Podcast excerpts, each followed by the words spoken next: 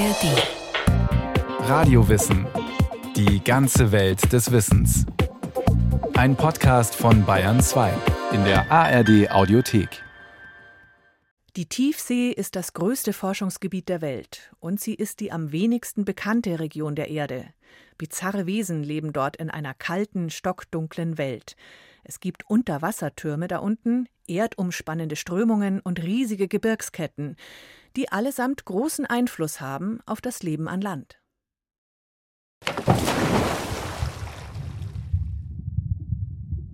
Wenn man im Schwimmbad bis zum Boden taucht und dort nach vier Metern ankommt, hat man bereits das Gefühl, in einer anderen Welt zu sein.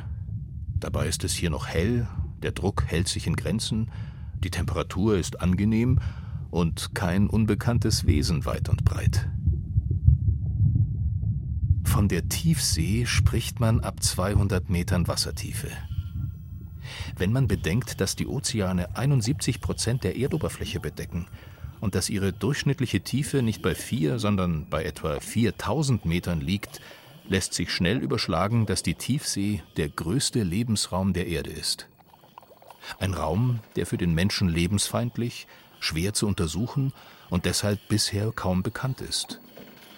Doch die Tiefsee beeinflusst das Klima, ist Ursprungsort für Erdbeben und Tsunamis, birgt Rohstoffe, Nahrung und Medizin. In ihren Böden lagert ein einzigartiges Archiv der Geschichte der Erde. Und sie lebt. Es wird vermutet, dass rund eine Million Tiefseearten noch nicht entdeckt sind. Unter den etwa 240.000 beschriebenen Arten besitzen einige eine gewisse Berühmtheit, etwa die Tiefseeanglerfische, die mit leuchtendem Köder ihre Beute anlocken, oder mit einem zitternden Wurm, der in Wirklichkeit Teil des eigenen Körpers ist. Mindestens 160 Anglerfischarten gibt es, die in der Bathypelagial genannten vollkommen finsteren Tiefe ab 1000 Metern leben. Also ich habe leider noch nie einen Riesenkalmar gesehen, das würde ich ganz gerne mal. Dr. Claudia Wienberg ist Marinegeologin am Marum, dem Zentrum für marine Umweltwissenschaften in Bremen. Der Riesenkalmar, ein sagenumwobenes Tier der Tiefsee, das in Melvilles Moby Dick erwähnt wird und in Jules Verne's 20.000 Meilen unter dem Meer, ihn gibt es wirklich. Seine maximale Länge? Man weiß es nicht. Er ist selten. Es wird von 18 Metern gesprochen. Könnte aber auch Seemannsgarn sein. Claudia Wienberg war bei mehr als 20 Tiefsee-Expeditionen dabei und hat schon einiges gesehen. Manchmal wird man von Thunfischen zum Beispiel begleitet, die einfach vom Licht des Tauchroboters angezogen sind und dann immer wieder gucken, was man denn da eigentlich macht. Berühmt ist auch der Blobfisch. Schuppenlos, schmierig und unglücklich dreinschauend. Es gibt viele Fotografien von ihm, die aussehen, als wäre er bewusst abstoßend abgelichtet worden. Der ist gar nicht so unglücklich fotografiert, der sieht leider wirklich so aus. der, der, wird wirklich zu einem Blob. Aber ähm, auf der anderen Seite ist er eigentlich auch ganz niedlich, wenn er da so vor einem liegt. Dr. Saskia Brix vom Senckenberg Forschungsinstitut erforscht die Biodiversität in der Tiefsee. Auch wenn es dort Tiere wie den Riesenkalmar oder die etwa einen halben Meter große Riesenassel gibt, ist der sogenannte Tiefseegigantismus eher die Ausnahme. Wir haben viele, viele Kleinstlebewesen, also gerade marine Invertebraten, die Tiere, die keine Wirbelsäule haben, sondern ein Außenskelett. Das sind Seeigel, das sind Schlangensterne, das sind Borstenwürmer, das sind kleine Flohkrebse, das sind Ruderfußkrebse, das sind kleinste Würmchen, Nematoden im Sediment. Im Prinzip haben sie eine Handvoll Matsch, die sie so in 5000 Meter Tiefe vielleicht mit einem Bagger, einem Meeresarm greifen, wenn sie da mit einem Unterwasserroboter sind. Und in dieser Handvoll Matsch verbergen sich Millionen von Lebewesen.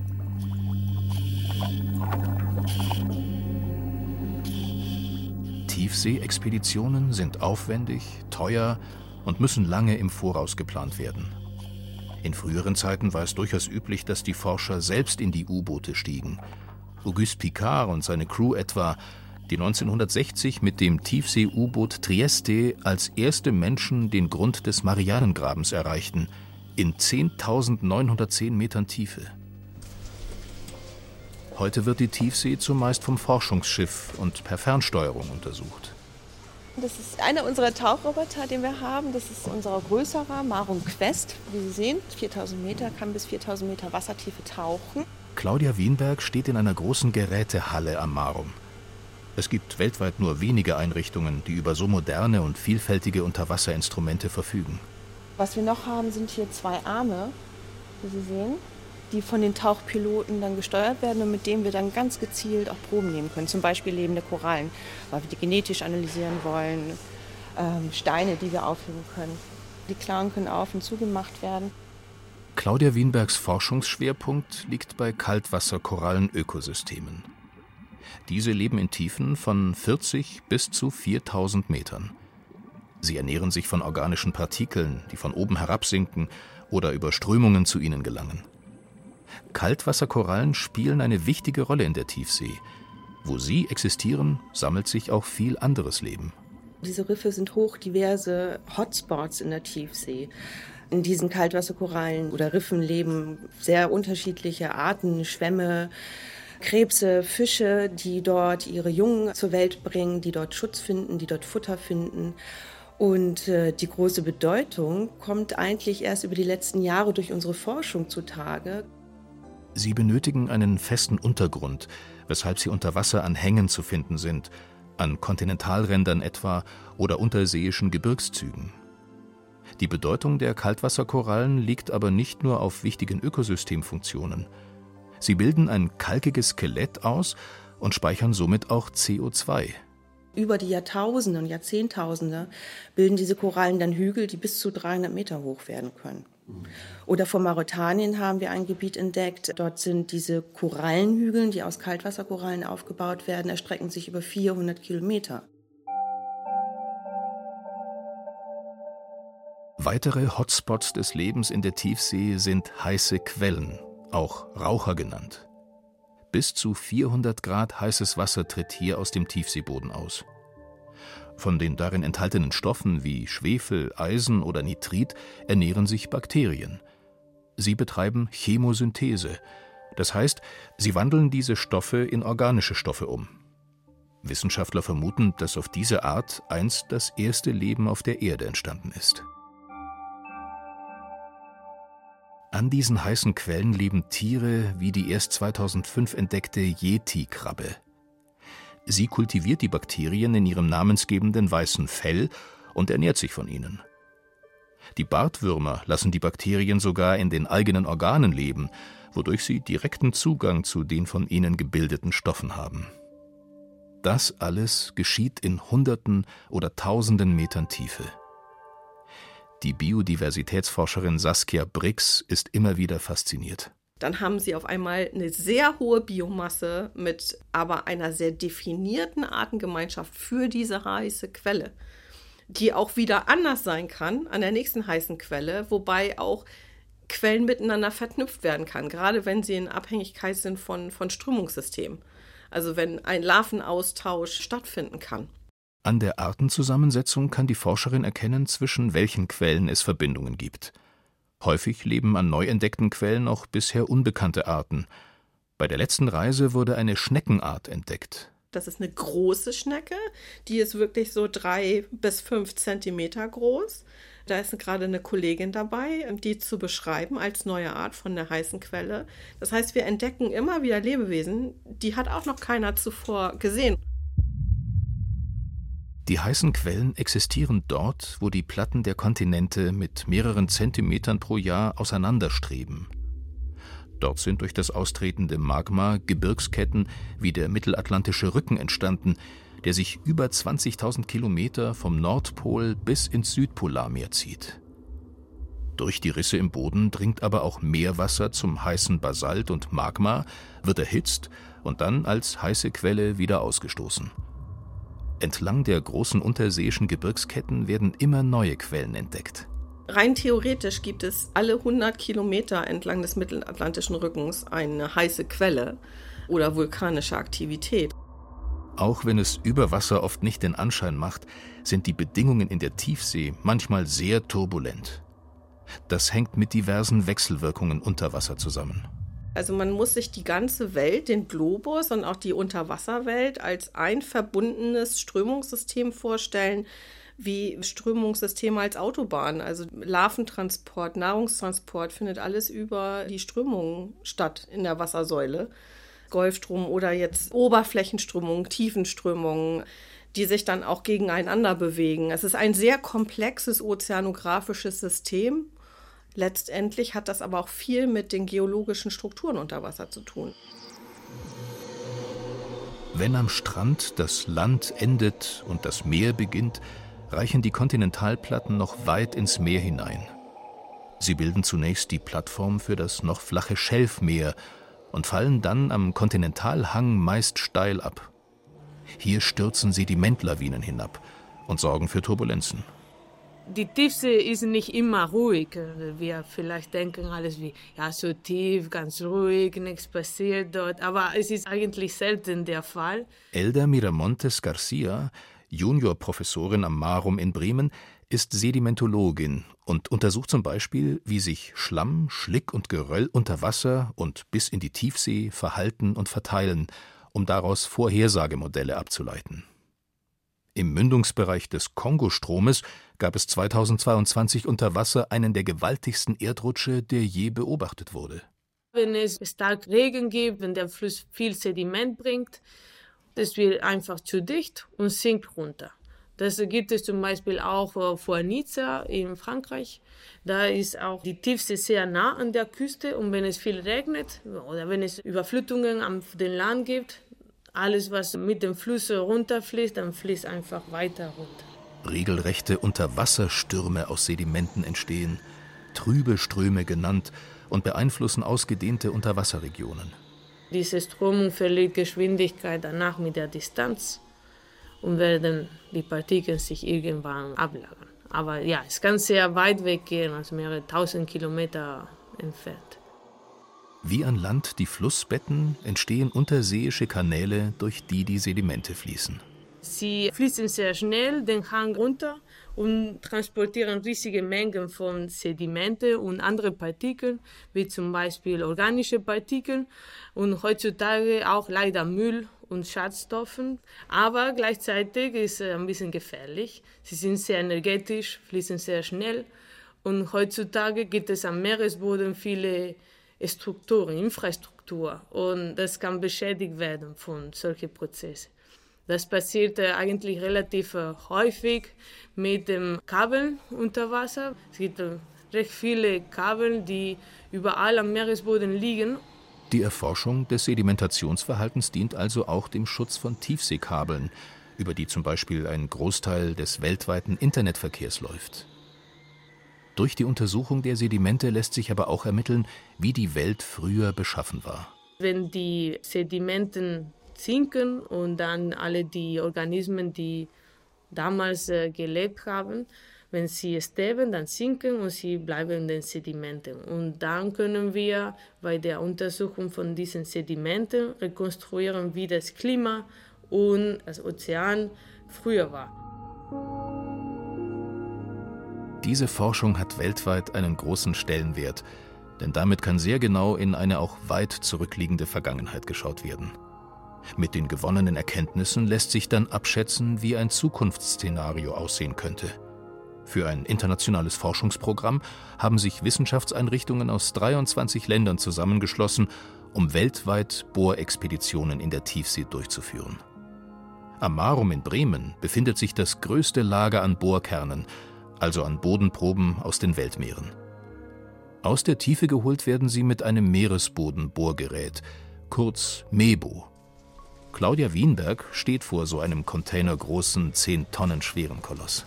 Diese Meeresbodenbohrgeräte, die werden über ein Kabel vom Schiff auf dem Meeresboden abgelassen. Dann werden drei Beine ausgefahren, die dann auf dem Meeresboden stehen. Und wir fangen an zu bohren, zweieinhalb Meter tief, dann nehmen wir das Sediment raus, dann wieder zweieinhalb Meter tief und wieder das Sediment raus. Und das wird alles in dieser, in dieser Trommel dann gelagert.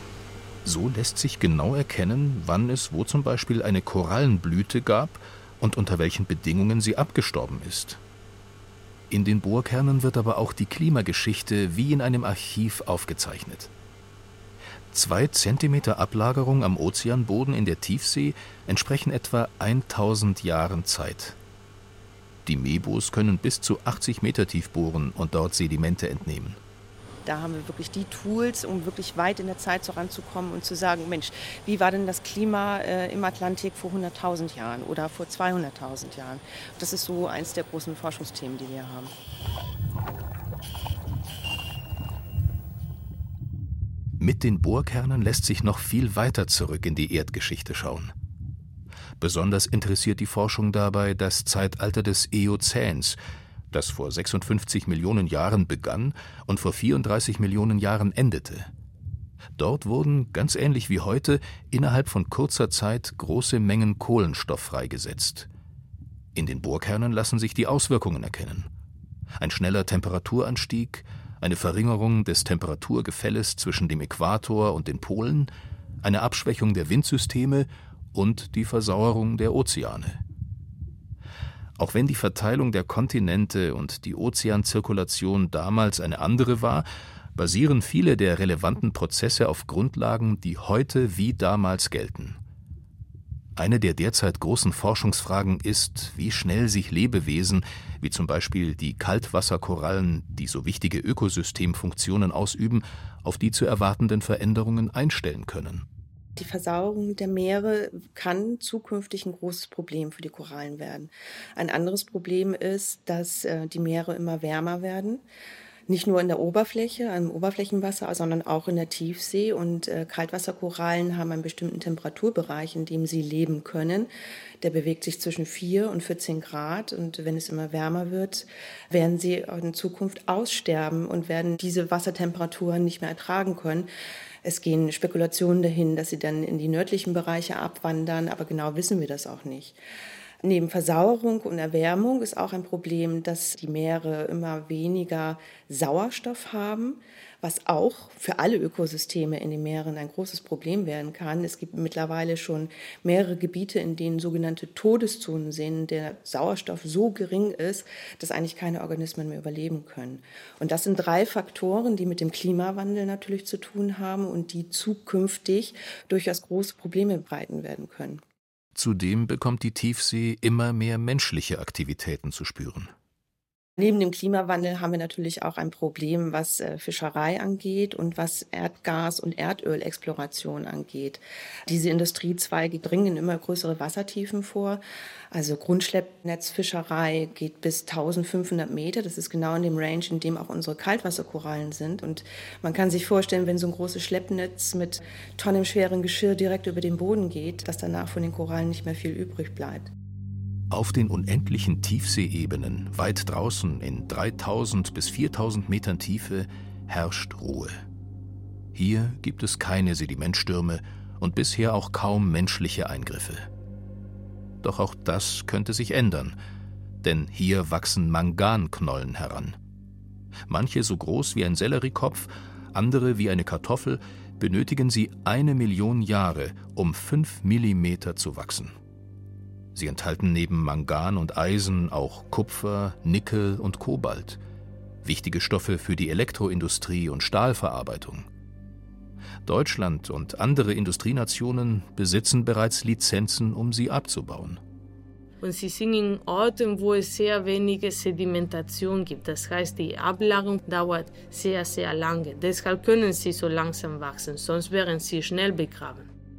Das muss man sich so vorstellen, dass dort ein Gefährt auf dem Meeresboden rumfährt und alles einsaugt, was in den oberen 10 Zentimetern äh, zu finden ist, samt der Manganknollen.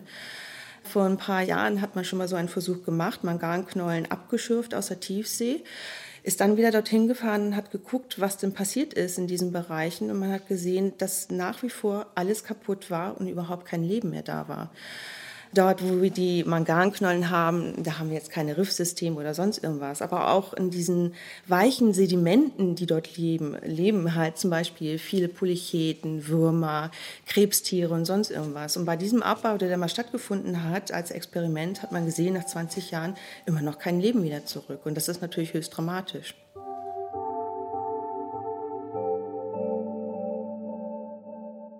Manganknollen stellen selbst einen wichtigen Lebensraum dar. Auf den schier unendlich weiten Tiefseeebenen sind sie oft die einzigen festen Strukturen, an denen sich festhalten lässt. Bis zu 170 Kleinstlebewesen wurden in einer einzigen Knolle gefunden. Eine Studie der Umweltschutzorganisation Greenpeace und der Universität Exeter, die 2023 veröffentlicht wurde, kommt zu dem Ergebnis, dass die geplanten Abbaugebiete die Lebensräume von 30 Walarten überschneiden und dass die entstehenden Sedimentwolken das Leben von Walen und Delfinen gefährden. Die ganzen Bestrebungen, sozusagen Raubbau in der Tiefsee zu betreiben, finden statt, ohne dass wir wissen, wer wohnt denn da.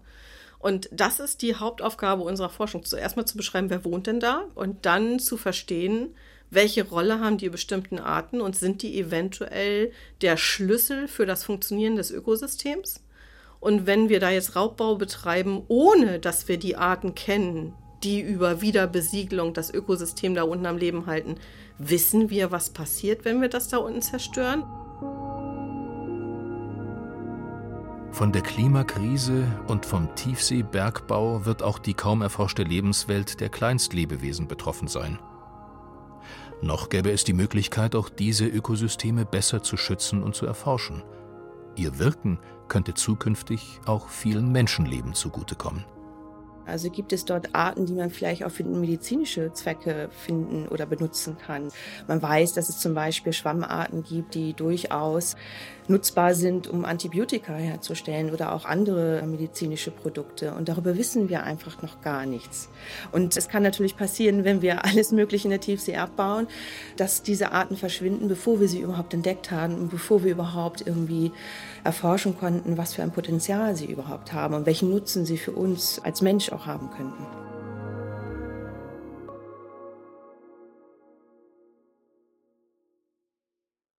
Marco Pauli hat uns mitgenommen in die Tiefsee. Falls wir Ihr Interesse dran geweckt haben, Radio Wissen hat noch mehr zur Tiefsee, zum Beispiel auch eine Folge über die Entdecker- und Forscherfamilie Picard oder eine Folge zu den Bodenschätzen der Tiefsee. Alles zu finden in der ARD Audiothek. Und in den Shownotes sind auch noch ein paar interessante Links, die Sie zu den erwähnten Forschungsprojekten führen.